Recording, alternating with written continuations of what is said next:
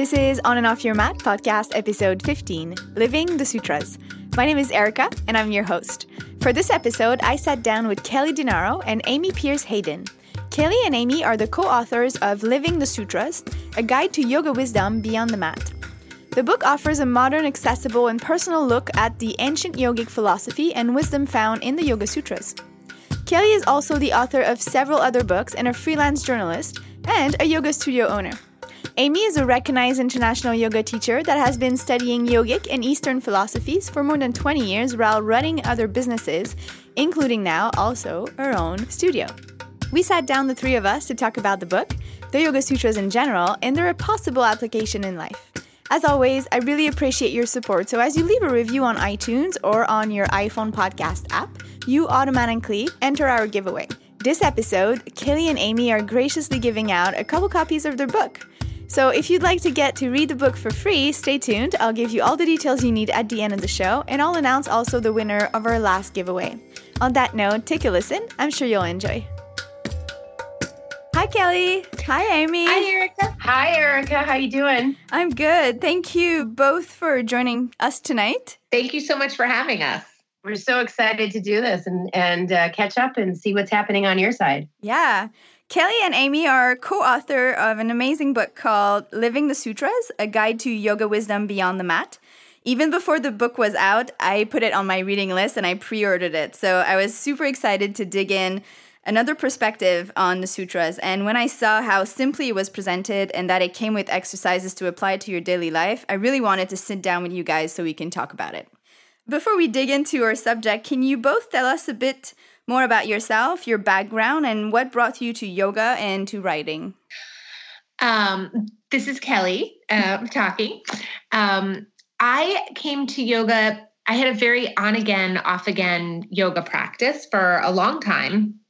And I started practicing much more consistently when I was training for my first long distance uh, run. And at the time, I was working at USA Today, and they had this fantastic gym there and they brought in a wonderful instructor uh, a few times a week and i started taking class with her and i i started you know for the physical practice i wanted looser hamstrings and better runs mm-hmm. and i stayed on the mat for all the reasons i think people end up staying on the mat and it was actually really my as my practice developed it was really instrumental in helping me make the decision to actually leave my job there and to try freelancing. And when I left to freelance, somebody gave me great advice and said, find something to do that gets you out of the house every day. Hmm. There's the danger as a as a freelancer of never leaving your home. Yeah. And um and so I in my personal practice I was studio hopping all over Washington, D.C., which is where I lived at the time. And in my, um, but I was also teaching, and, I, am dating myself now. I was teaching step and sculpting classes at uh, Washington Sports Club and, and Bally's. And my boss at Washington Sports Club knew that I, I practiced, and they were doing a, a training there. And he said, Why don't you? We have two spots in this training. Why don't you get certified to teach yoga and then you can teach here as well. And it was really an interesting dichotomy. And I was, because I was practicing at studios, but I, I ended up taking the training and teaching at gyms, which, you know, they've very different kind of vibe to them. Yeah. And um, as my practice grew and got more serious, um, it was sort of an interesting time in journalism. I think this probably 2008 ish. And a lot of the magazines that I was working for were having really pretty intense layoffs, and some were folding altogether. And I lost some of my regular gigs. And my boyfriend at the time, now my husband, said to me one night, Well, what would you do if you weren't a journalist? And I said, Well, I'd be, I'd own a yoga studio. I'd open a yoga studio. Mm. And I mm. have no idea where that answer came from. It like popped into my head. Um, and once it, but once it popped into my head, you know, the universe put it there. I think um, it I it actually it, it, stayed there, and I started looking at the neighborhood I lived in very differently, and um, probably within six months of that, I opened up Past Tense Yoga Studio. Um, it's a small neighborhood um, centric, very small community studio in the Mount Pleasant neighborhood of Washington, D.C. And it's been really wonderful to have both of my worlds sort of um, blended together because thankfully journalism hasn't died and I'm very much still a writer and I have two very wonderful jobs. Awesome. Yeah. How about you? Uh, this is Amy. Uh, my experience in my introduction to yoga was a little bit more self led in the sense that it wasn't really from a physical perspective. When I was a teenager, I became really interested in what was happening in other parts of the world. And I started reading about Eastern occultism. And I don't know how exactly I was exposed to it, but I would look at books on meditation and I was always interested. If anything, if anything culturally was outside of what I was exposed to, I, I was interested in it. So I'd, I'd be 12 or 13 years old and I'd hear um, an, an, Eastern flute playing and become curious about the instrument. Or, mm. uh, you know, I heard for the first time uh, people chanting on a recording, and I was really interested. So, there very early on at, at, a young age, I was really attracted to things that I didn't know about, and so I started reading Eastern philosophy as a teenager. Uh, it happened to be around the same time that, in the late '80s and the early '90s, that Lilias Folan was in America was one of the first women that had on public television a free yoga class that was on PBS. Mm. And I was I was probably 12 or 13 years old and it was on early in the morning and I was babysitting for a family and the kids were sleeping and I would get up early and practice this yoga. It was the asana. And I became really attracted to it. So I remember that being the first introduction to the asana. And so I'd been interested in Eastern philosophy. I, I, I moved through high school, of course, did all of the high school things that everyone does, like rebel against everything, you know, yeah. that's been presented to you. And then I went to college and I was studying. Um, I knew quite young that I wanted to focus on on um, stage work. I was a theater major in both my undergrad and graduate degree. I had been in theater and was an, exposed to act, um, acting, and I was an, uh, studying professional acting since I was eight years old. So my goal was to be an actor. So I was in, in the Midwest and eventually moved to New York City to pursue my acting career. But the entire time from the age of 19 until my present age in my early 40s, yoga had been around me the whole time. And I had been exposed mostly to it on my own, but then eventually in undergrad, it was a requirement to take some kind of physical discipline i.e., yoga for actors, for movement and for breath. Hmm. And so I had my formal introduction and my first yoga formal teacher when I was 19 in undergrad. Um, that's my teacher, Gabriel Halpern, who's an Iyengar student of Iyengar, who's now in his 70s. Hmm. And so that kind of set me on a path where I felt super anchored in the physical practice like Kelly, but also I was very much more um, keenly interested in why we were doing what we were doing. Mm-hmm. After mm-hmm. after starting on my undergrad, I ended up moving to New York City and spent nearly 20 years in in New York. But what attracted me more and what pulled me into yoga was that every time I went to a, a, practice where there was something more than just the physical part and there was philosophy or meditation or application, I felt different. And I don't know that I knew exactly what was happening, but I felt more and more like me, you know, even in my 20s. And I felt more and more in my body. I felt more and more grounded.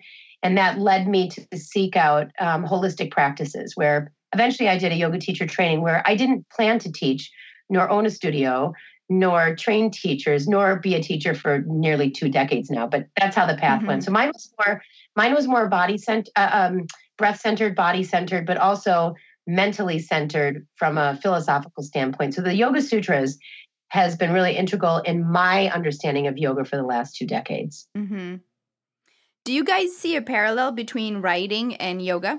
In the way you approach it or in I, I do now. I think I'll let Kelly answer that. I do now because this is really my first true writing. I mean, I've written the writing that I've done as a yoga studio owner for 15 years is writing about yoga and advertisements, mm-hmm. which is mm-hmm. something mm-hmm. in itself, but but not as a not as a writer in a uh, a, a, far back stand away point that Kelly comes from.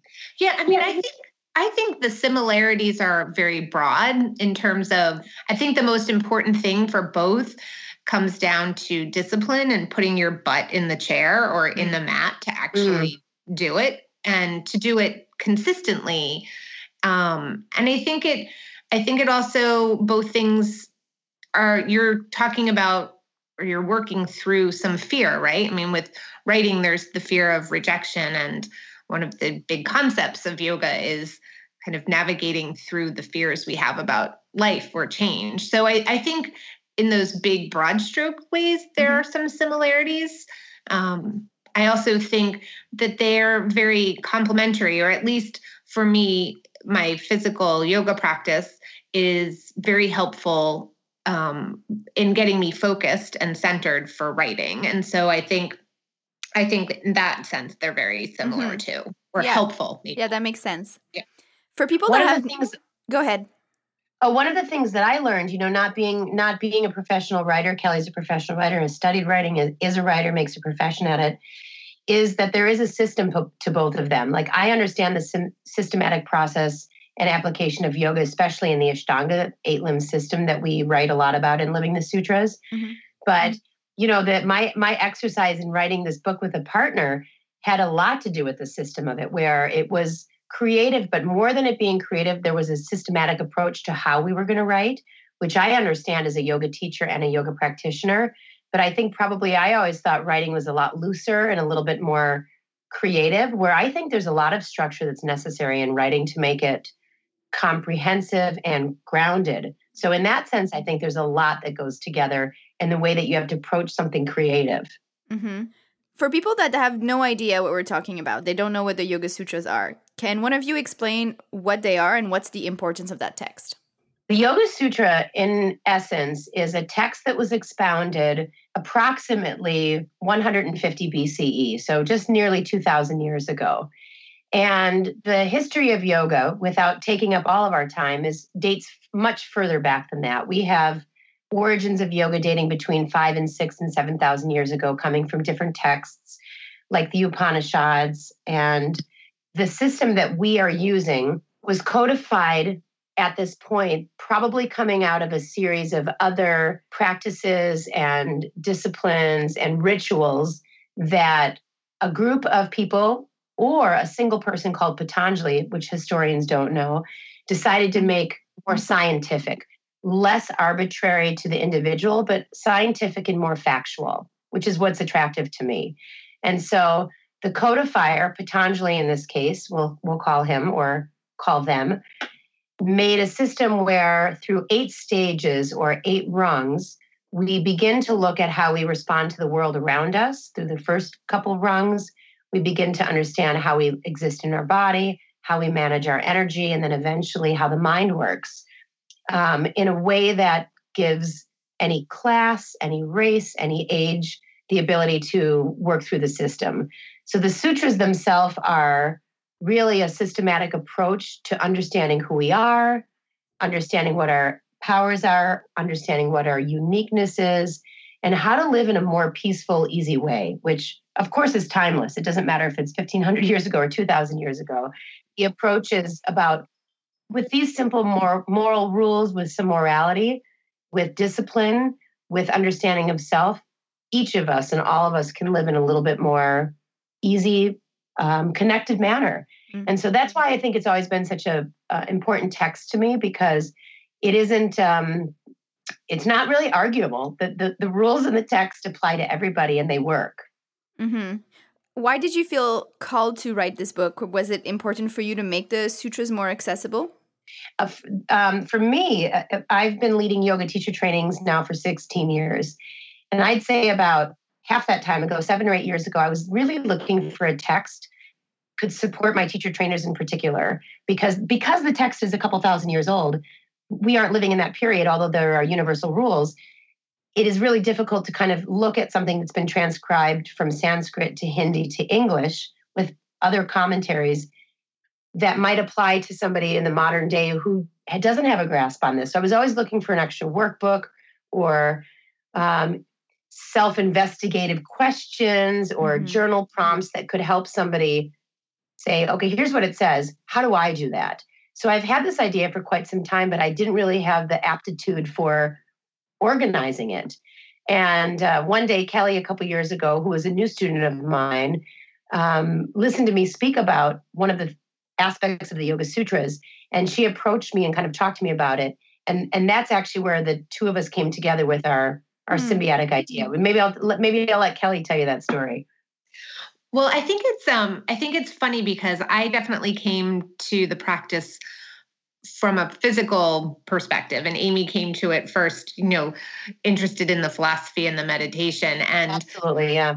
Um part of what was interesting for me and I think I'm I'm your more typical student is that I've had some brief introduction to the sutras. I had some in trainings and some in classes, but generally it was something I just sort of set aside and wasn't particularly interested in. Mm. And Amy did when I started taking class with Amy, she does a really wonderful and beautiful job um, with her Dharma talks. And they were often related to the sutras, not always, but very often. And it was the first time that somebody was making it interesting mm. to me in some in some real applicable way. And um, it, you know it was funny because while this was happening i got a stack of books in my office to um, sent to me to consider for review or for using them for sources.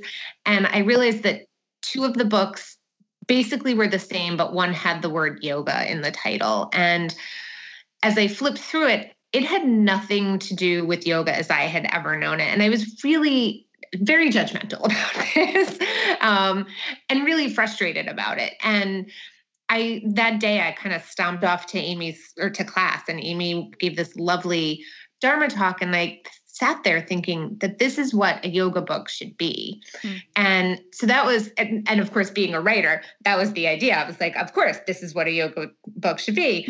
and um, I let the idea sort of percolate. And when Amy and I talked about it over coffee, it just perfectly dovetailed with some things that she had been thinking. So it worked out. I mean, it was really amazing how fortuitous it all it all was and how it worked out. I think the universe had bigger ideas. Mm. Within the you know when we met, we went and had lunch, and I mean within the forty five minutes or the hour that we were together, we had a huge outline, and that outline came to um, materialize itself uh, within a couple months and within a couple months from that it materialized into a contract into a into a book deal so i think i think because both of us had a lot of desire underneath that for something like this to happen. It, it arrived very quickly, and we really did need each other for it to happen. Mm-hmm. Yeah. With that first outline, is that where you selected the sutras already? We knew it was the sutras from the beginning. Mm-hmm. But the selection, because you didn't we, tackle all of them. Yeah, no, so we, we, Sorry. We made a choice to really focus on the active part of yoga because this is a, as we say, it's a guide to yoga wisdom beyond the mat. Mm-hmm. And the first, so for those of you who don't know a little bit about the construction of the original text, it's there's a, a, a series of what's called padas. And pada means foot or foundations. And the Yoga Sutra is made out of four padas or four portions or four chapters. And we've decided to focus very um, concretely on the first chapter, the second chapter, and then only the first three sutras of chapter three, and then mm-hmm. none of the rest of three or four. Because at that point, we're really the the the codifier Patanjali at this point is saying no longer at this point are you actually applying any effort. The rest of this is all an explanation of the results of your effort and what enlightenment looks like. And so we, maybe not being enlightened beings, couldn't actually say to you, let's talk about what it means to live as an enlightened being, because this is, this is about living in the world and here is here's what we can tackle and here are the tasks that we can handle. And so we decided to talk about the stages of uh, yoga, the stages of advancement, the stages of self study, and conclude with the possibility of further development that after you've done this work and you understand it, you, we can continue to peel back a layer and another layer of deepening our understanding of self, where the latter chapters, which most people translate, are about the stages of enlightenment that we don't know how to journal about because it's an internal process. It's individual to everybody. Mm-hmm. Uh, personally, do you guys have favorites, like sutras that you come back to all the time? I Amy has heard me say this a lot. I there are a couple that I that I really like. Um, I was really surprised at how much uh, a gratitude practice comes up in the sutras, and Patanjali never says anything about a gratitude practice or a gratitude journal. But when you think about um, cultivating contentment or focusing on abundance in in our lives to me the way the best way to do that or the way to do that is through gratitude. And it, it doesn't have to be journaling but having a very consistent gratitude practice. So i i really like those. Um, i also love the sutra on cultivating the opposite mm-hmm. because to me it's so immediately actionable in the real world and the exercise that we give for that particular sutra is to think about somebody who you struggle with with your relationship with them and to think about then something good that they have brought into your life. And that way, instead of, because this is essentially what the sutra is saying, instead of focusing on the frustration or the anger or the annoyance, you're focusing on the gift that they have given you in your life. You're focusing on the the love or the skill or the the benefit and we can replace the negative with the positive. You're not going to ever just get rid of the negative, but you can cultivate the opposite feeling and and I I love that that is immediately actionable you know in, in our day-to-day lives. Mm-hmm. also one of my favorites i call them the 33s so we have sutra 133 and 233 and kelly's talking about 233 which is focusing on the opposite. And 133 talks about we often refer to it as the locks and the keys. Mm. there are situations where we're going to be blocked we're going to be stuck and we have to apply a certain we, we need the right key for the right lock and it's about it's it's an attitudinal practice. And i think for many of us until we start looking at the deeper layers of yoga we don't know that our attitude is playing actually one of the biggest parts in our advancement. You know where, in modern day we might think well if i go to the yoga mat and i, I do my practice and i'm bring my leg in the air a little bit higher and i breathe a little bit deeper we might advance. And that might be true physically but how do we advance with how we're dealing with people around us? And how do we advance with our own personal struggles and our own jealousy or our own criticism? And 2000 years ago patanjali said when there's people around you who are good be around them. When there's people who are around you that are happy be happy for them. Mm-hmm. when there's people around you who are, are are negative and they're in a bad space have compassion for them. And when there's people around you who are just not good leave them be. Don't try to change them. And these th- that advice is so good. Mm-hmm. It's so simple, but it's so simple. It works. Um, I love all the reflections and the exercises, and you just named a couple that you suggested for each sutra or each group of sutras sometimes. What was the process for coming up with these reflections or prompts or exercises? We actually wrote all of the commentary first. First. And then and then edited a lot.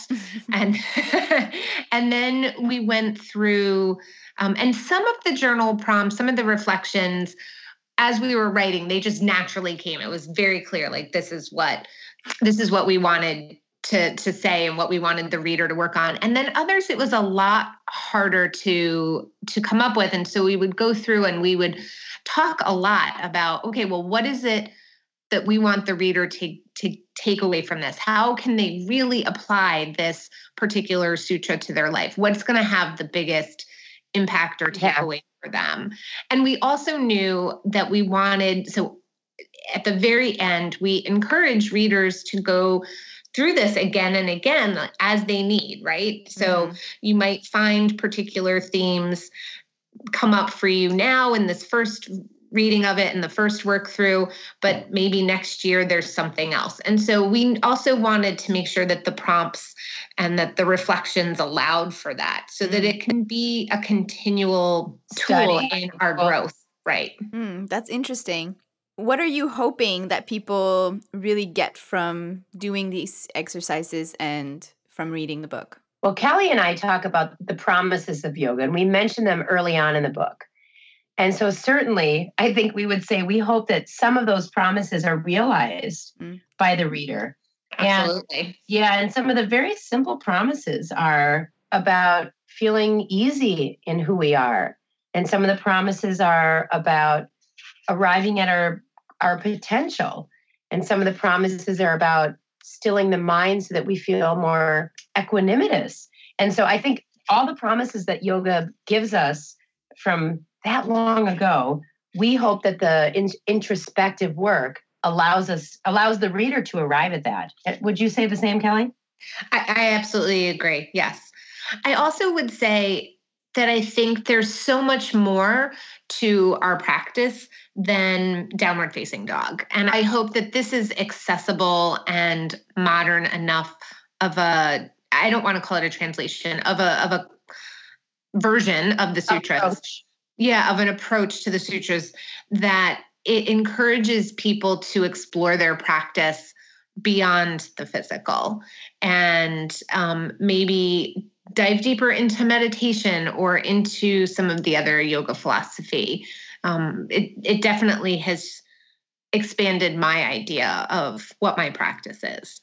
I think it does that. Do you think, in your opinion, that it might be a tool to help people develop a more potent personal practice? Because we don't do a lot of the sutras necessarily in group classes all the time. So that might be a way to go deeper on their own. I would that would be wonderful. Yes. Definitely. Definitely. What was the biggest lesson you learned about either your life or your practice writing this book? Mm. There were a couple big takeaways for me. One is that the yogis were seriously ahead of our time, and that a lot of the things that they're talking about are things that science and research is now proving, like the happiness advantage and the importance of gratitude. And also the fact that yes the the way it manifests has changed but the human experience is actually pretty consistent you know? Patanjali talks about distractions and procrastination and laziness and he didn't have an iphone but i he still had those things. So i think that was that's really actually encouraging. Um, for me also i think this changed my practice. Working on this book definitely changed my practice from one that was heavily physical and not as I really struggled. i have always tried and I've always really struggled with meditation. And this book has definitely, working on this has made it easier a little bit, but it also has made me realize how much more important that is. And so it's helped me put more of a focus and a priority on that, which I think is really amazing. Um, and then the the last thing that I that one my big takeaway it, it's it's actually changed a little bit how I parent. Mm. um, because ultimately one of the main things we take away from this is that everything changes. Life is impermanent right? And so it reminds me when i think about that it reminds me that when my toddler um, son is feeling snuggly and adorable and wants to like cuddle up, that I should not be racing off to make lunch or thinking about my to do list. I should just kind of savor that because there's going to be a point where he is not going to think I am the coolest thing in the world. Mm. And at the same time, when he's being really difficult, or getting up really early, I remind myself that this too will not last and we will get through it. And so that you know that's really helpful. And again i really like the immediately actionable ways of applying this to my life. It, it just makes everything easier. Mm-hmm. those are good takeaways. Amy what about you? You know for me it, it that's a question that i was thinking what do i answer? I know this text so well that it's not a this isn't it hasn't changed me dramatically. But the thing that has surprised me is how many people are utilizing it who have never actually been on the mat which I did not expect. Like I my original thought in my mind was as I mentioned earlier is that I needed a text for people who are studying to be yoga teachers. Mm-hmm. And what I've realized is is that it's so universal, you don't even have ever had to be on the mat to benefit from the theory and the sutras. And that's pretty incredible. As she said, it's timeless. It's 2,000 years old. And you could read this and never have done a downward facing dog and it would be applicable. I guess that's the most surprising thing to me. Mm, that's amazing. If people feel inspired and after this book they want to dig a little bit more deeply into it, where should they turn? Do you have a favorite translation or where do they go from there? From a um, technical standpoint and a scholarly standpoint, Edwin Bryant, uh, maybe six or seven years ago, maybe it's a little bit more, um, authored a translation with a lot of historical study on the sutras that I would recommend. Mm, um, it, it's it's it's the Yoga Sutras by Patanjali by Edwin Bryant. That would be my favorite scholarly translation. Um, I, would be curious to hear Kelly's because I have mine. My tend to go scholarly, and I think she tends to go application. Yeah, I'm actually scanning my bookshelf now and thinking about kind of which ones um, Nicolai Bachman, I think you really enjoyed Nicolai Bachman's. I do. I really like Nicolai Bachman's a lot. Um, and I like, um, you know, I think, I think the the one in between Living the Sutras and Edwin Bryant would be um, Swami Satchidananda's um, his his translation. It, it's it, more academic, more literal than ours for sure, um, but it's it's a much easier read. Yes, yes, much easier read. Um, yeah, and I also realized my my uh, bookshelf right now is really heavy on meditation books and less on sutras. what is next for you? Any other projects that you can share with us before we wrap it up? We have some things in the works, but I don't know that. It's a um, secret. But no, they're not. It's not. it's not a secret. It's still just coming together. But hmm. um, yeah, we do. We have some we have some things hopefully coming together with with this that'll expand on it so we will keep you posted good so you had a good collaboration you're continuing to work the two of you together it was a good experience it was a great experience Honestly, i feel very lucky yeah that's a question kelly that's been asked of us a lot because i imagine it isn't easy for people to co-author mm-hmm. and i could not have done it without kelly and i i mean and of course and i could not have done it without amy there's you know, no it way. depends on your partner, but oh, I have learned that collaboration, if you take each other's skills into consideration and you it just ups your game. Mm-hmm. If, yeah. if you know, if you've got somebody else who has a skill that's outside of yours, oh, it's just going to make you better and it's more fun and it's easier. I would absolutely recommend collaboration.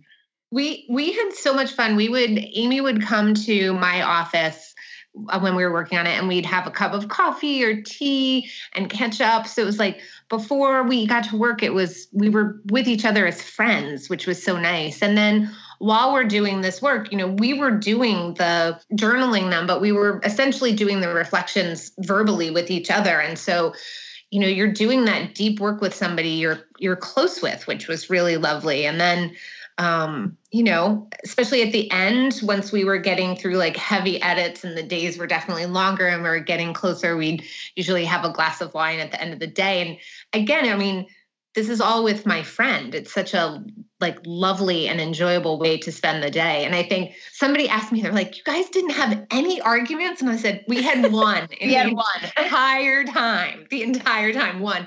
And I guarantee you, it was because we were working too late and we were both overtired. Yeah. Um, but yeah, it was like just the most.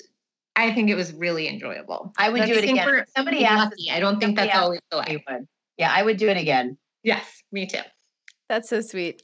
I will put all your info in the show note and I'll put uh, the reference that you mentioned before as well. But if people want to connect with you, they want to follow your work and what's coming up, where's the best place for them to find you? Well, for me, uh, we, we both currently live in Madison. Kelly's studio, as she mentioned, is in DC. I'll let her mention that. But I have a very sweet little community studio in downtown Madison, just a few blocks from our capital, called Tantra. And the website is tantramadison.com.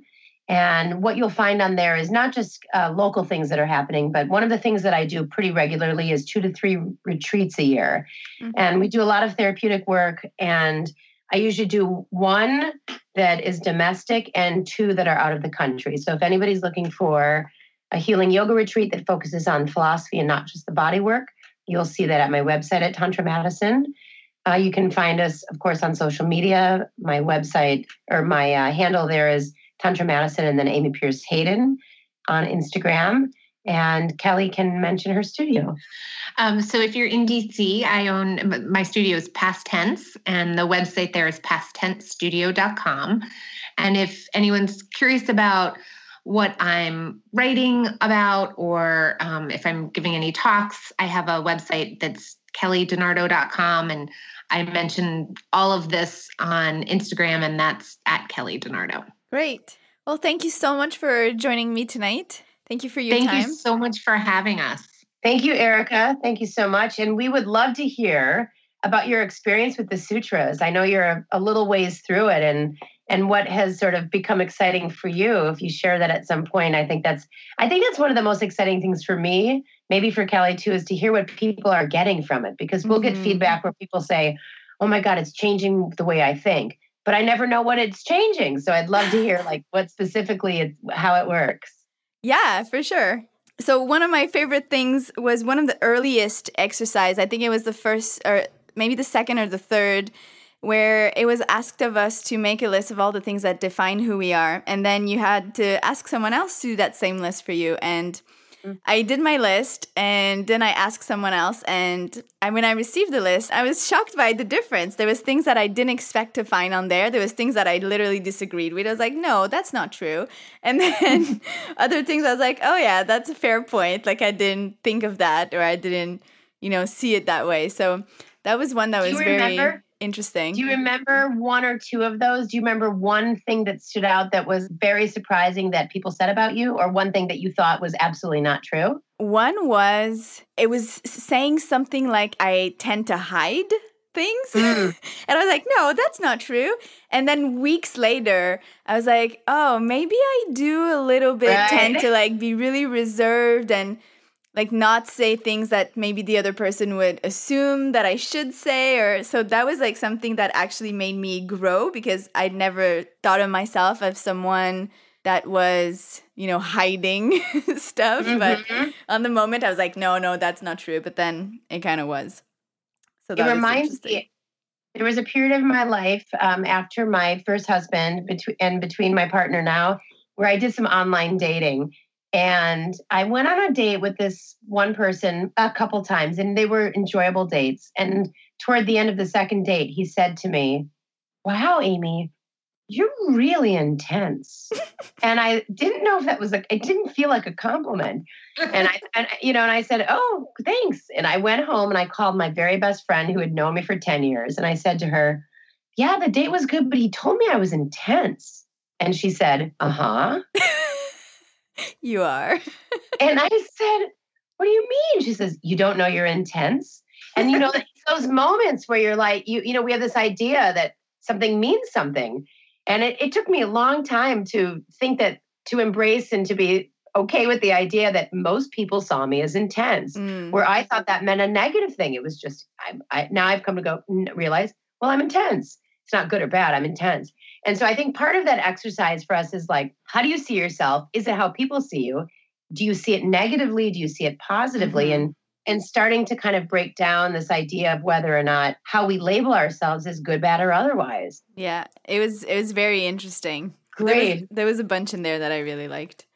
Oh, that's so good. That's the one that really stood out because I think because I asked someone else because I have to, you know I journal a lot and I I do those things on my own, but having to ask someone else their opinion on it as a, definitely a different layer of for sure. Yeah. So that's it. Erika, thank you so Erika, much for having us. Oh, thank you guys. Thank you so much for listening. We have other great guests coming up, so make sure to subscribe. Now, if you want to make my day, you want to help other people find this podcast, and you want to get a chance to win a free copy of today's book, Living the Sutras, all you have to do is head on to iTunes or on your podcast app on your iPhone and write a review. As you leave your review, you automatically enter the giveaway, and I announce the winner on the next episode. If you're newer to review, you can check out the show notes for detailed instructions. And for more info about our guests of today, or for both of those things, you can also go to my website, erikabelanger.com slash blog dash podcast. And I write my first name with a K. Last episode was supported by Athleta in their effort to ignite a community of strong women who lift each other up, and they were giving out a $75 shop card. Thank you so much if you left a review. The winner of that giveaway is user Kai Yogi. Kai Yogi said, I have really enjoyed listening to this podcast. I especially like the spiritual topic covered in the most recent episode. Sean's honesty and humor was very refreshing and relevant. Great question, Erika. Keep up the thoughtful work. See, it's that simple. Thank you so much, Kayogi, for your comment. Email me at erika.belanger at gmail.com or you can also DM me on Instagram and I'll send you your shop cards. Once again, thank you for joining in and until next time.